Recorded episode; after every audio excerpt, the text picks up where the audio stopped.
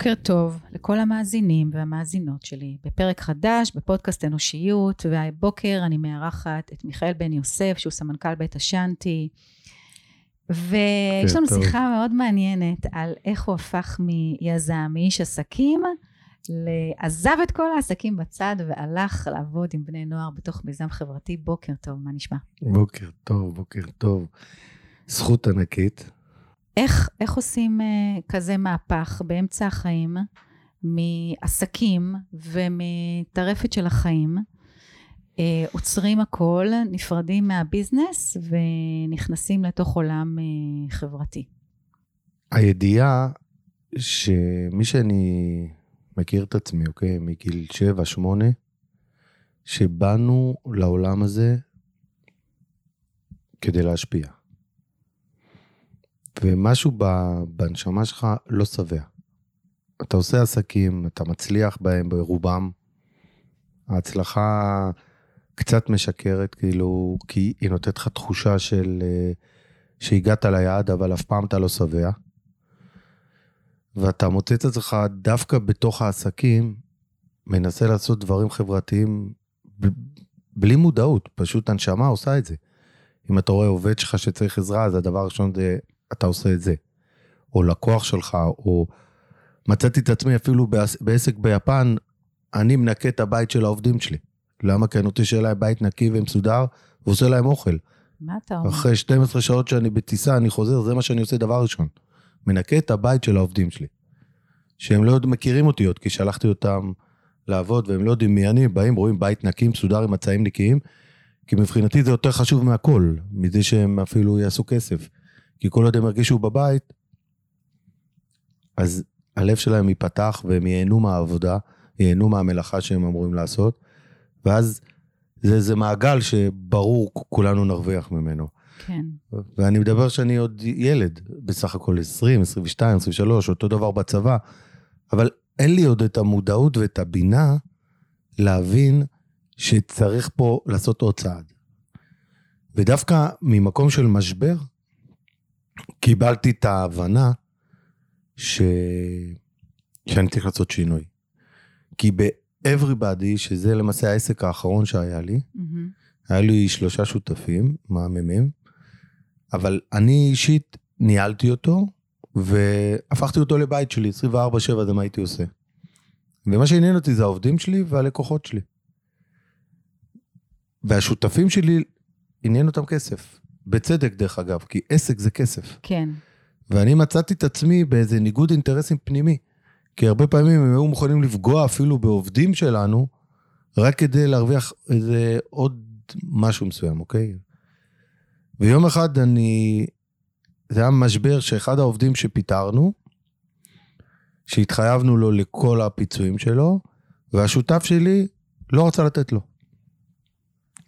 ואני לא הסכמתי בשום פנים ואופן, גם בגלל שנתנו לו מילה, אבל מעבר לזה, פתאום הבנתי שהסדר העדיפויות שלו לא כמו שלי. כן. והעובד צועק לי בטלפון, מיכאל, מה אתה עושה שם? מה אתה עושה שם? אתה ש... בן אדם אחר, למה אתה נותן להם לקחת את השם שלך ולהשתמש בו כנגדנו? וואו. ואני זוכר שאני ממש, נפל לי ההבנה, התחלתי לבכות, זה היה לי פתאום הבנה שאני משתף פעולה עם משהו שהוא לא המהות שלי בכלל. נוגד את הערכים שלך. את כל הערכים שלי, אני לא קיים באותו רגע. ובאותו שנייה, לקחתי את הדברים והלכתי.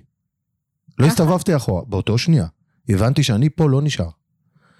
אבל לקחתי לעצמי ארבעה ימים.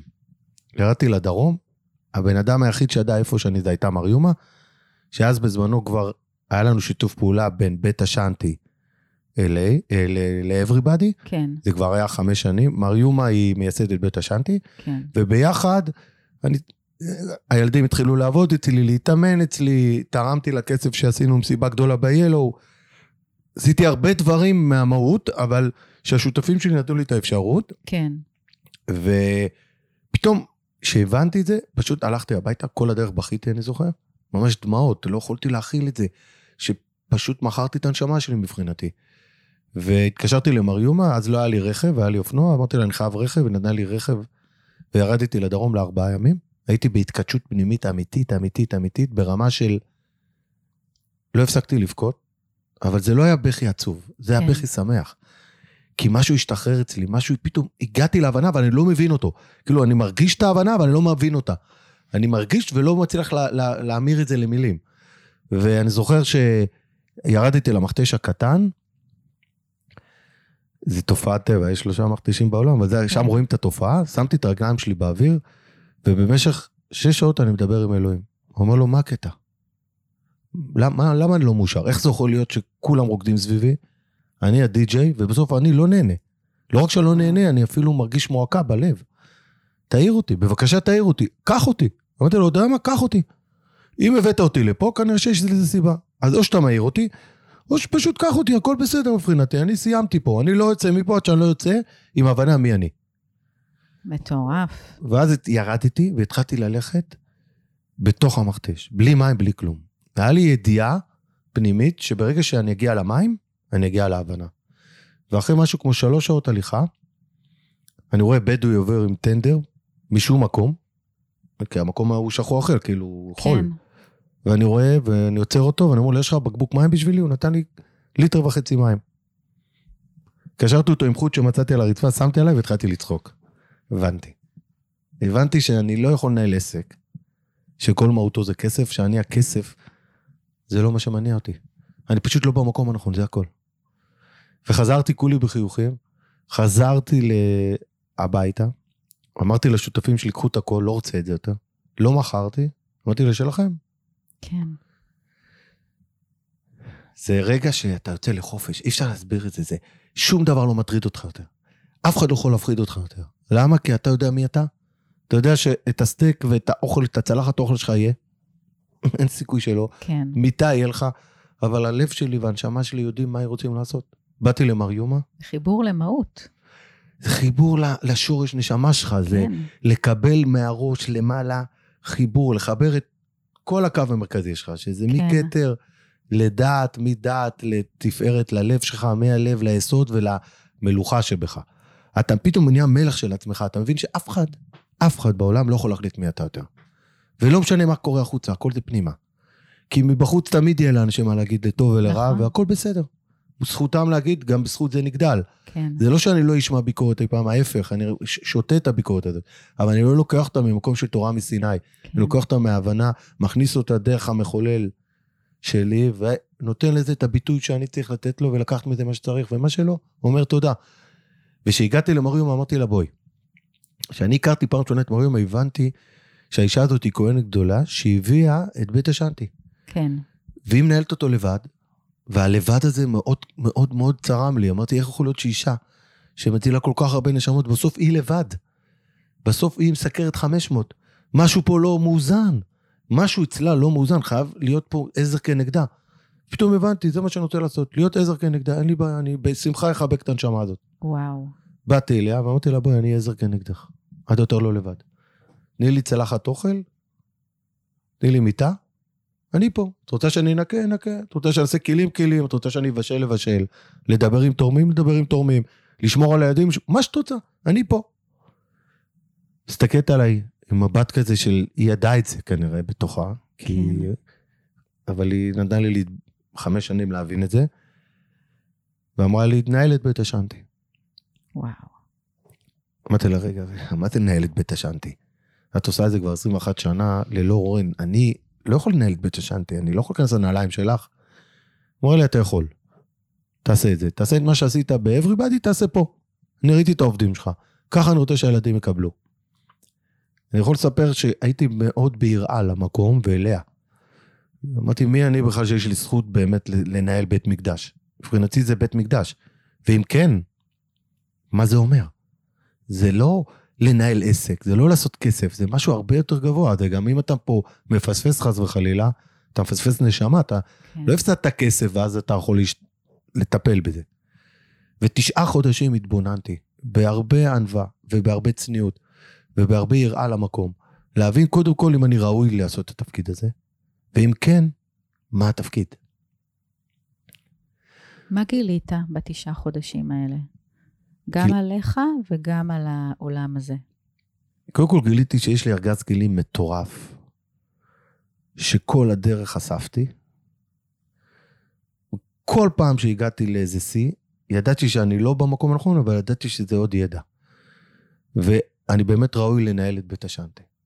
נתנו לי כלים מהיקום, גם מהמתנות שקיבלתי כשנולדתי, אבל גם הדרך שלי, שתיתן לי את האפשרות לנהל את הדבר הזה.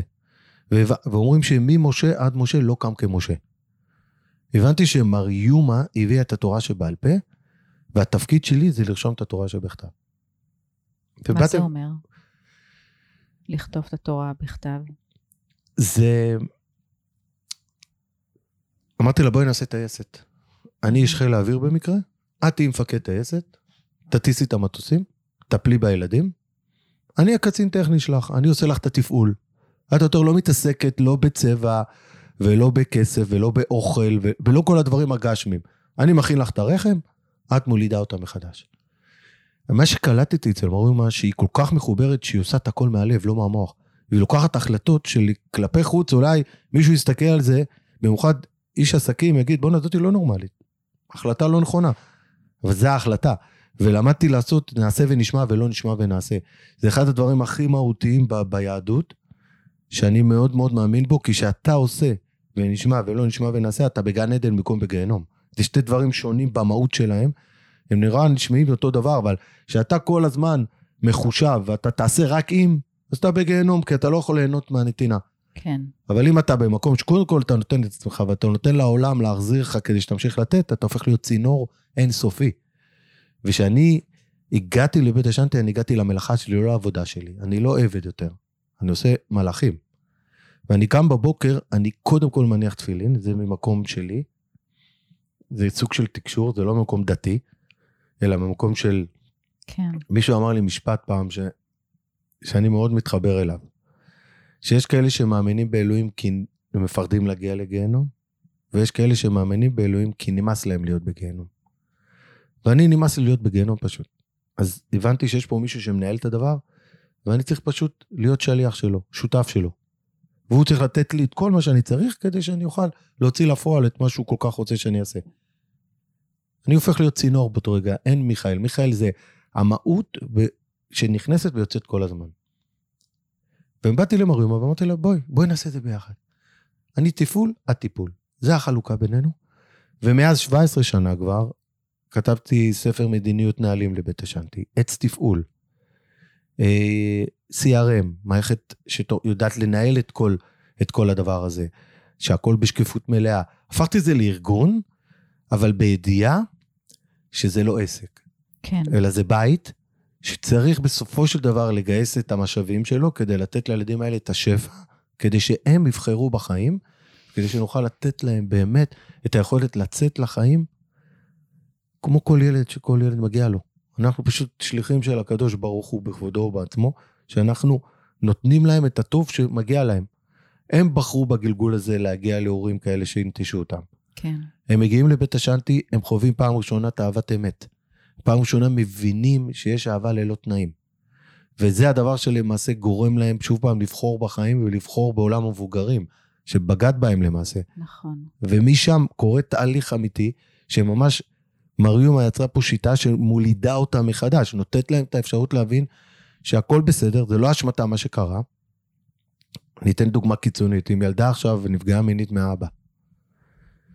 היא בדרך כלל מאשימה את עצמה. היא בכלל לא מבינה שהאבא פה פגעו בו והוא העביר לה את הפגיעה. ואנחנו צריכים באיזושהי צורה לשחרר אותה מהעבר, כדי שלא תעביר את זה גם לילדים שלה, כדי לעצור את הגלגול הזה. נכון. אתה עושה את זה על ידי זה שאתה נותן לה חוויה מתקנת, לא דיבורים. אחד הדברים שמריומה הכניסה לתוך שיטת בית השנטי זה הרבה כלים שעוזרים לילדים להתמודד עם העבר, להיות בחמלה לעבר, להיות בחמלה לעצמם, להבין שהם לא אשמים בזה, ההפך, ואז כל הכביכול קורבנות הזאת הופכת להיות עוצמה, שעם העוצמות האלה הם מצליחים בכל דבר. יש לנו 90, 89 אחוז גיוס לצה"ל, זה מספרים אסטרונומיים לעומת המדינה שלנו. יש לנו יותר מ-80 אחוז הצלחה, ילדים שחוזרים לחיים נורמטיביים, הופכים להיות אזרחים מן השורה. לי היה זכות כבר 15 פעמים להכניס חתנים לחופה, ו-15 פעם להיות סנדק של ילדים של ילדים שלי. וואו. זה מתנות שבדרך קיבלתי, כי אתה מבין שהבית הזה הוא באמת מתנהל כמשפחה אולי לא ביולוגית, אבל יש לה את כל הכלים לתת לילדים את החוויה של משפחה, שהם לפחות יעבירו לילדים שלהם את האמת הצרובה הזאת. כי בחיים שלי, אני לפני ש... שנה וחודש נולד לי בן פעם ראשונה. אה, כשאני הגעתי לבית השנטי, אחרי שנתיים אה, התחתנתי עם אריומה, הייתי נשוי לה 11 שנה, אה, ואחרי 11 שנה החלטנו שאנחנו נפרדים, לא בדרך של בית השנטי, אלא מהזוגיות. כן. הבנו שאנחנו מערבבים קצת זוגיות עם אה, חיים אה, מהמם. של עבודה ומלאכה. ולפני שנתיים התחתנתי שוב ונולד לי בן, פעם ראשונה. למה אני מספר את זה? כי היום אני מבין שיש תפקיד להורה שהוא בלב שלנו, שאי אפשר, אפשר להחליף אותו. כן. בית השנטי לא יכול להחליף, לצערי אני לא יכול להיות האבא של הילדים האלה. הם אמנם קוראים לי אבא, והם רואים בי כאבא, אבל אני כ. יש מקום שהנשמה שלנו בחרה בהורים, שהם אמורים, גם אם הם עושים לנו סוג של abuse, להעביר אותנו כדי שאנחנו נגיע לייעוד שלנו. כן. והתפקיד שלנו כבית השנטי, הוא לא להחליף את ההורים, אלא לתת להם הורות, ולתת להם כלים שהם יקטעו את הגלגל קסמים הזה, שלצערי קורה כנראה גלגולים כבר, כן. ולפחות שהילדים שלהם יקבלו את האהבה האינסופית הזאת שהיא מחויבת, כולנו חייבים לתת את זה אחד לשנייה. כאילו, זה המהות של היקום הזה. זה מה שהקדוש ברוך הוא רוצה, שאנחנו נתחבר לב אל לב כל הזמן. כן. תגיד, תעשה לי איזושהי אה, סקירה, מה קורה היום בבית השנטי? יש לכם בתל אביב, יש במדבר, נבנה בירושלים. תראי, החזון הוא להגיע ל-14,000 בני נוער שחיים ברחוב במדינת ישראל. נוער בסכנה.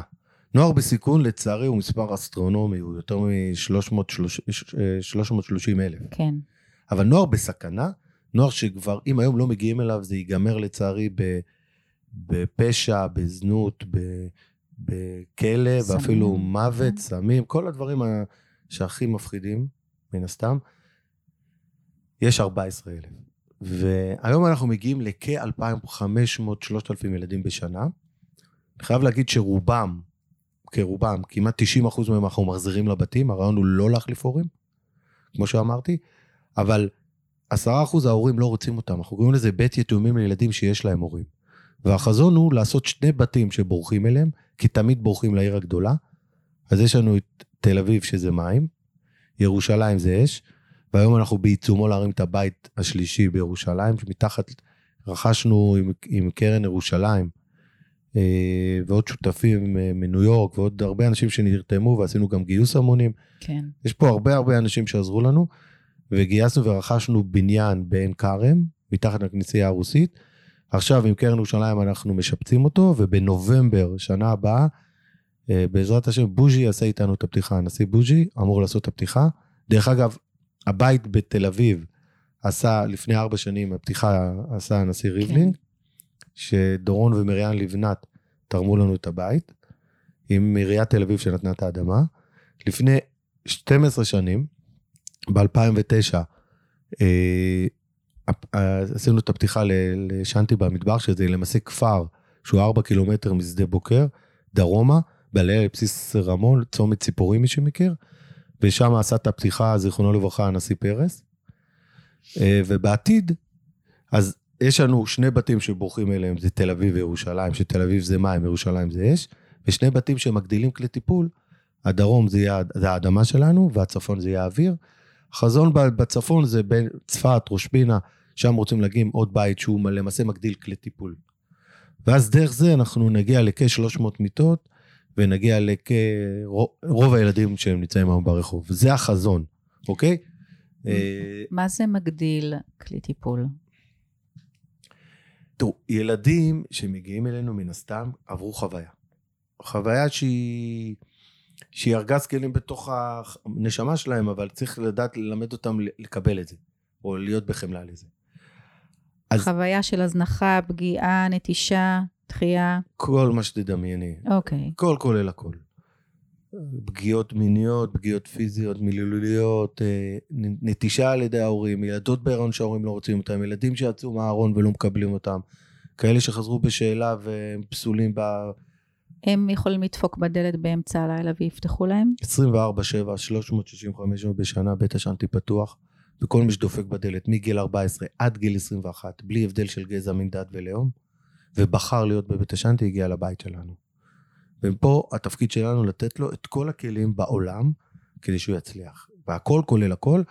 יש קבוצה שאנחנו לא יכולים לעזור לה, זה חשוב לדעת, כאלה כן. שמכורים לסמים כבדים, אלכוהוליסטים, עברייני מין, כאלה שפגעו מינית, לא נפגעו מינית, אנורקסיה, בולמיה, פוסט-אשפוזית, אין לנו יכולת לעזור להם, אבל כל השאר, כל עוד הם בחרו להיות בבית השאנטי, הם הגיעו לבית שלהם.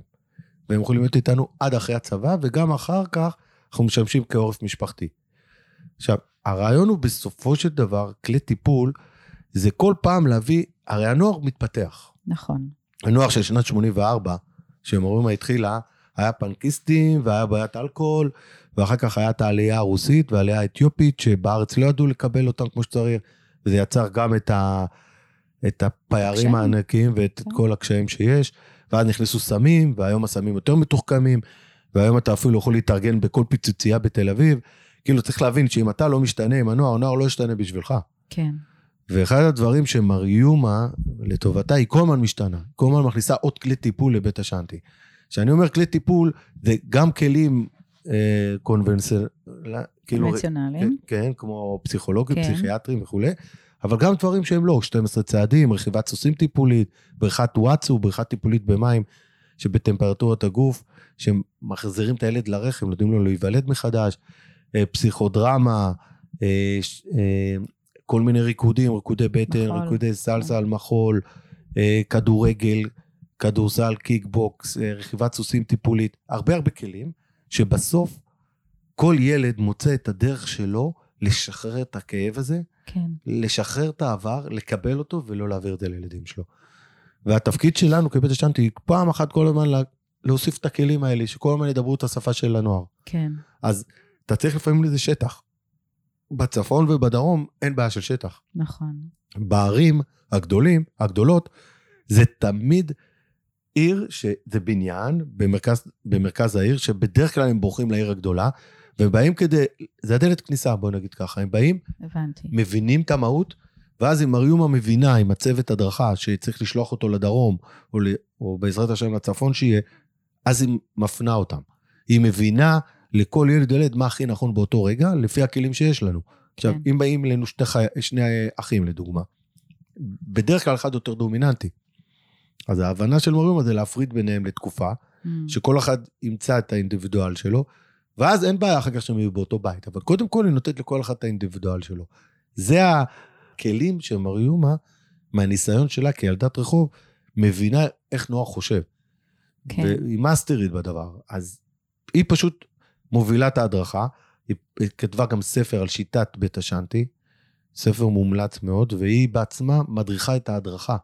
אהה. חוץ מפעם בשבוע שהיא יושבת על כל ילד וילד עם כל בית בנפרד, אז היא גם עושה סדנאות פעם ברבעון על שיטת בית השאנטי, ופעם בשנה ממש שבוע של סדנה שהיא ממש חונכת את כולנו, כולל התפעול, שאני אחראי על התפעול, כולל השיווק, כולל כולם, לקבל כלים, להבין יותר את המהות של בית השאנטי, כי כולנו בסוף המשפחה של הילדים האלה, אז אם אנחנו לא נבין את המהות, אנחנו לא נוכל להעביר להם את הפיור הזה שאנחנו רוצים להעביר להם. כן. וואו.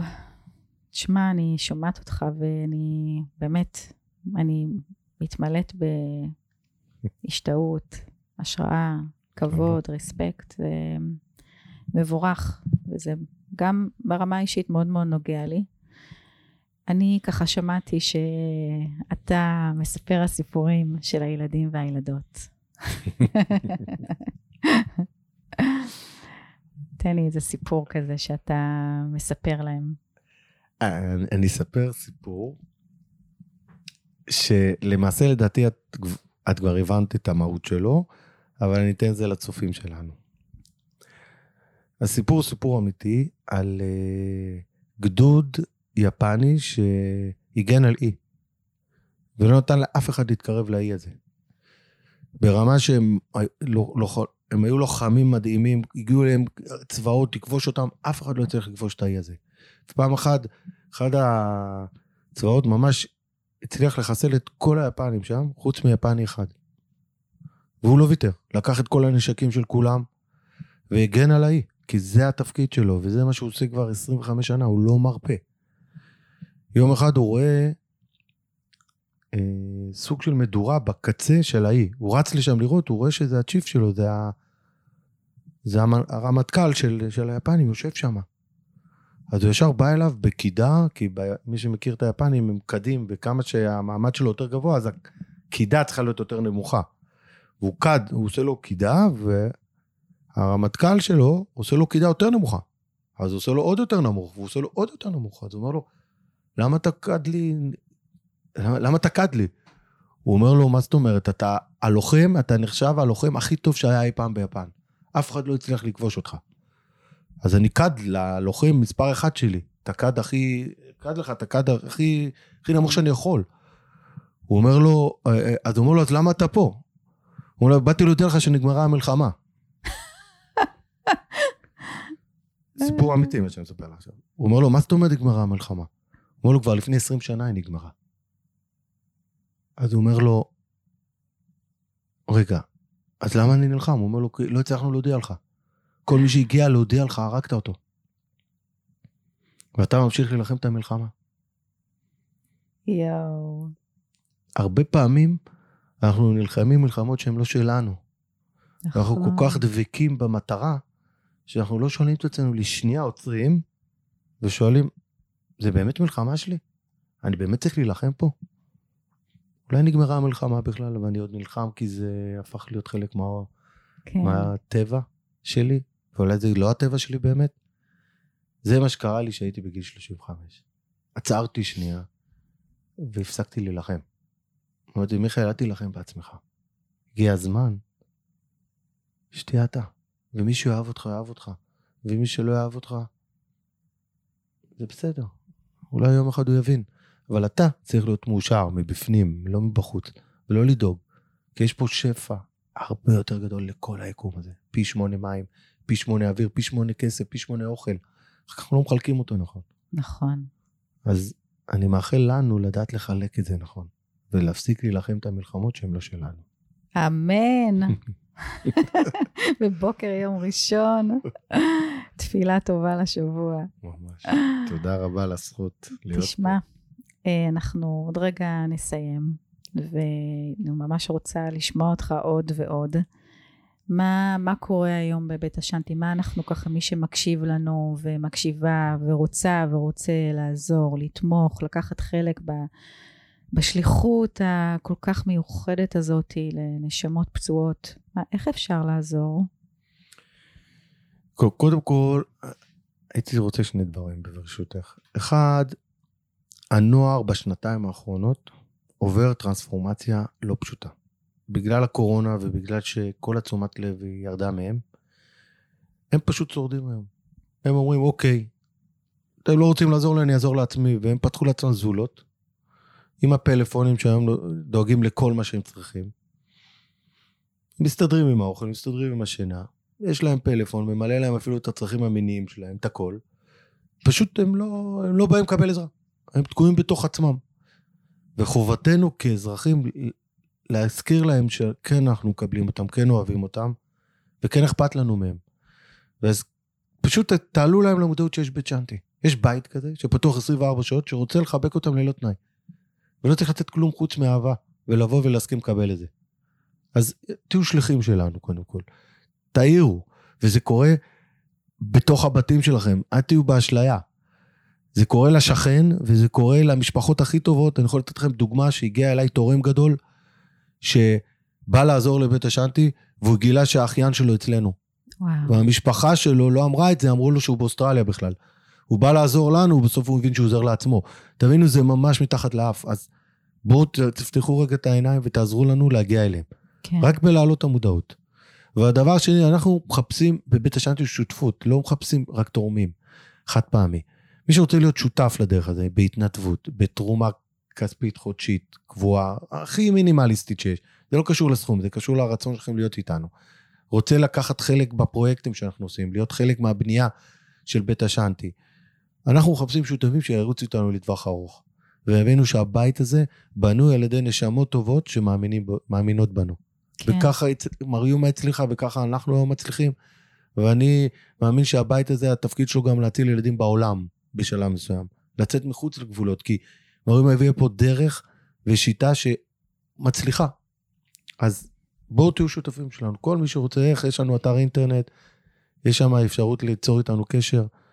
ובמה שתרצו לעזור, אנחנו מוכנים לקבל, כי זה, אנחנו נותנים את המעגל נתינה הזאת, ממשיכים לתת אותו לנוער שבסופו, בסופו של דבר רוצה חיבוק. כן. ואתה, אתה הגעת לייעוד שלך ולמסלול שלך, וקם כל בוקר עם התשוקה הזאת והאור בעיניים? כן, חד משמעית. אני יכול להגיד לך שזה אוש, זה חוויה, זה אורגזמה כל בוקר ובוקר. זה לחיות בחוויה אורגזמה זה האור הגנוז. למצוא את האור שעוד לא ראית. זה מה שקורה לי כל בוקר. להגיד לכם שזה קל? זה לא קל. כן. זה מאתגר כל פעם מחדש, וכל פעם מנסים אותך, כי העולם לא מוותר. הוא רוצה שתהיה יותר טוב ממה שאתה. אבל אמיתי, אני הרגשתי שהגעתי ליעד. ומפה כל, כל יום זה השתפרות קצת יותר טובה. כן. אז אני אומר ל... לעולם, לקדוש ברוך הוא, לכל מי שמנהל פה את העניינים, תודה. אני גם חושבת שככה, היכולת שלך להרגיש שאתה במהות שלך, שאתה בייעוד שלך, זה גם מה שעוזר להתגבר על האתגרים ועל הקשיים, ולא לראות אותם אפילו, לדעת שאתה עובר את המשוכות האלה, כי אתה מחובר לתכלית שהיא מאוד מאוד גבוהה. חד משמעית. וזה, וזה המפתח. ואפילו לפעמים יש לך צמאון לזה, כי אתה יודע שרק שם לא מוותרים עליך. כן. טוב, אז uh, מאזינים ומאזינות יקרים, הגענו לסוף, אני מזמינה אתכם להיכנס לאתר של בית השאנטי ולעקוב קצת אחרי הפעילות שלהם, ואם בא לכם uh, להתנדב, לקחת חלק, לעשות משהו, אז יאללה, תעשו משהו טוב, זה נתינה היא קבלה אדירה, ושיהיה שבוע טוב ולהתראות. שבוע טוב.